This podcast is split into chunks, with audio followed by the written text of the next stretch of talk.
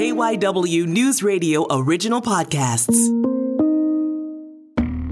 I'm Matt Leon, and our final one on one college football preview episode features the University of Pennsylvania Quakers of the Ivy League. Now, the Ivy League starts a couple of weeks later than everyone else, hence why their preview's coming out later than everyone else's.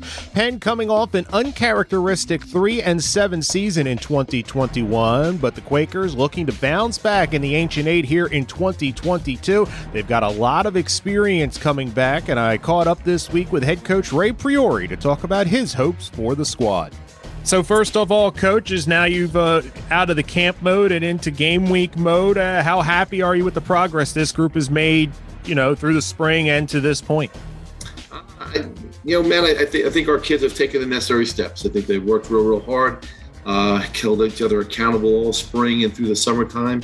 Uh, came into camp with some great energy and been able to do that for the last three weeks. And we're excited to finally be in, in game week here with uh, Colgate up, this upcoming weekend. There were struggles last year record wise, but if you watch the games, you know, four or five plays go different ways and three and seven, seven and three or six and four. I mean, it was it was that close. But how much is that a driving factor? You talk about the great energy with the group that a little bit of a chip on their shoulder coming into this season. Yeah, I, I think no one was was pleased or happy uh, with yes uh, last year's performance, last year's record. Uh, there, we know that um, a lot of what had happened uh, was due to many reasons. Uh, some was youthfulness. We had uh, some young players playing at times. Okay, but um, you know our ability to to put the attention to the, to the detail, grow each week. Uh, we didn't see that significant growth. Uh, but I'm pleased to say that in the offseason, uh, our kids really buckled down. Real there, those young players are now a little bit more mature and growing through things at virtually every position. And um, again, as you said earlier, we've had a, a pretty good start in the spring and right to camp right now. Where do you see the strengths on this group right now? Well, I, again, where we were um, a you know, lacking last year, I, would say one would be the offensive line. Uh, last year we had one returning starter coming back. This year we have four. So you, you build a foundation there. Uh, our quarterback, uh, Aidan Sayin, I think uh, we put him in in the last five games of last year as a true freshman. Uh, he really that was a great stepping stone for him uh, has really carried it through spring and into, camp. So having that experience back, and then really I would say is this is our wide receiver position. I'm probably uh, most pleased because I think it's our deepest positions uh, from from one to six. I, am not sure of how much separation relative to their positions that they play. Uh, I think we're fairly deep at even at the running back position. So again, uh, we've seen a little bit more depth. Uh, game experience and that stuff will come in some time, and then uh, probably something could be said in our defensive front. I think um, we have a couple guys with some experience, but our overall depth of that group has been um, uh, pretty uh, pretty visible during camp here. Going back to the quarterback, Aidan Sayin uh, you got him in, you got him game action down the stretch last year. How much did those snaps accelerate where he is now?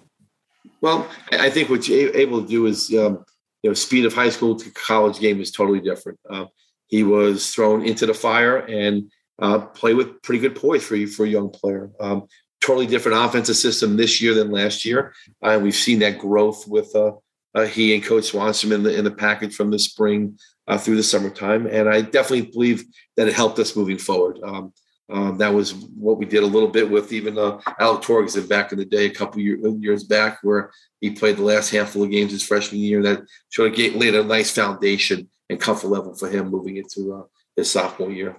What was your biggest question coming into camp, and did you get the answer you wanted? Yeah, I think the, one of the biggest questions I, I had were, you know, uh, I, I, think so, so much gets plagued by injuries. Um, you know, coming through, how how well is your team going to prepare physically during the summertime? Um, what was their their their mindset coming into it? I think that all those questions I think have been answered. Uh, now we just have to put it together on the, on the field and when the whistle blows and uh, play with great excitement, but also um, uh, be very re- resilient. You know, the game of football at times uh, the ball doesn't bounce your way, so I'm looking for that, that, that, unknown is that maturity factor. When when the tough times come again, how do we respond to that as a football team? You mentioned Coach Swanstrom, your new offensive coordinator. Uh, what can fans expect? Uh, maybe differently offensively. What will his system bring to the table?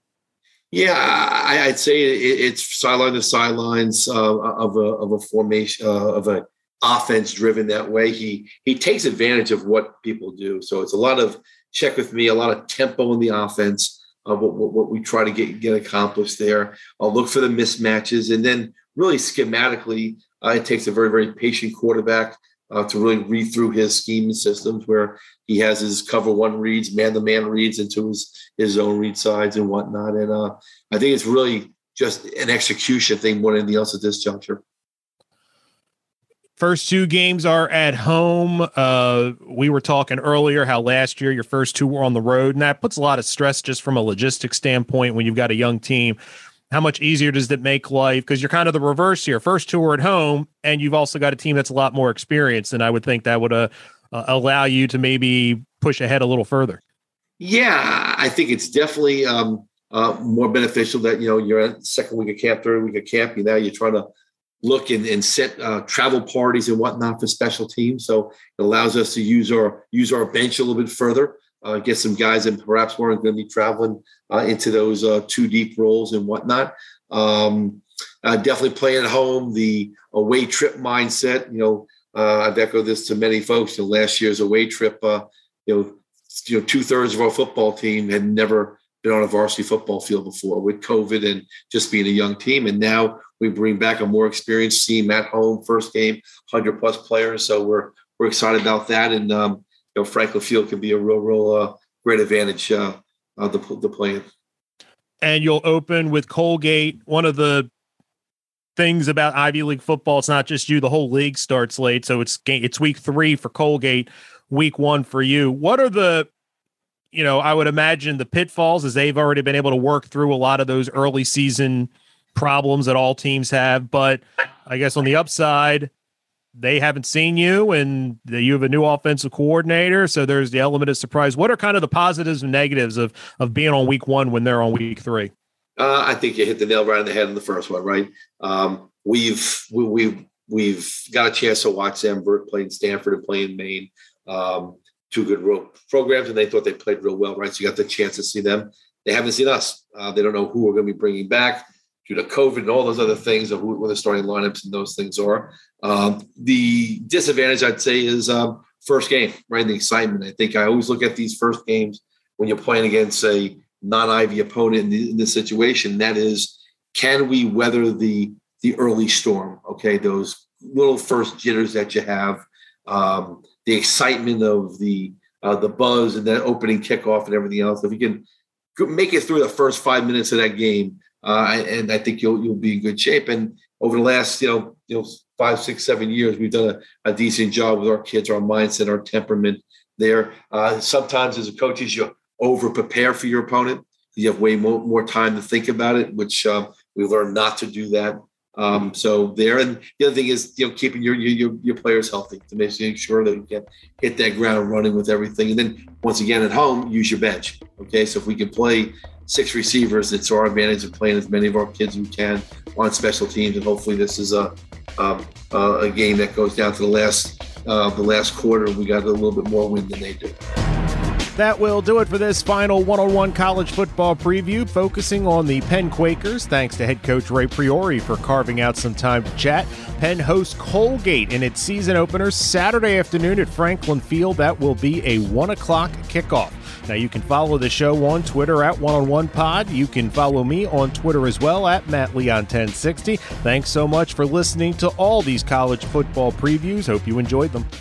A Philadelphia dentist today was sentenced to 22 years in prison and fined $100,000. This was just unbelievable. You got to understand the genius in Larry. Nobody was doing coke at this point. No one could believe that this highly educated, young, handsome man was this kingpin drug dealer. This is Wolves Among Us, the Larry Lavin story, a documentary podcast from C13 Originals, a Cadence 13 studio. Listen now on the Odyssey app or wherever you get your podcasts.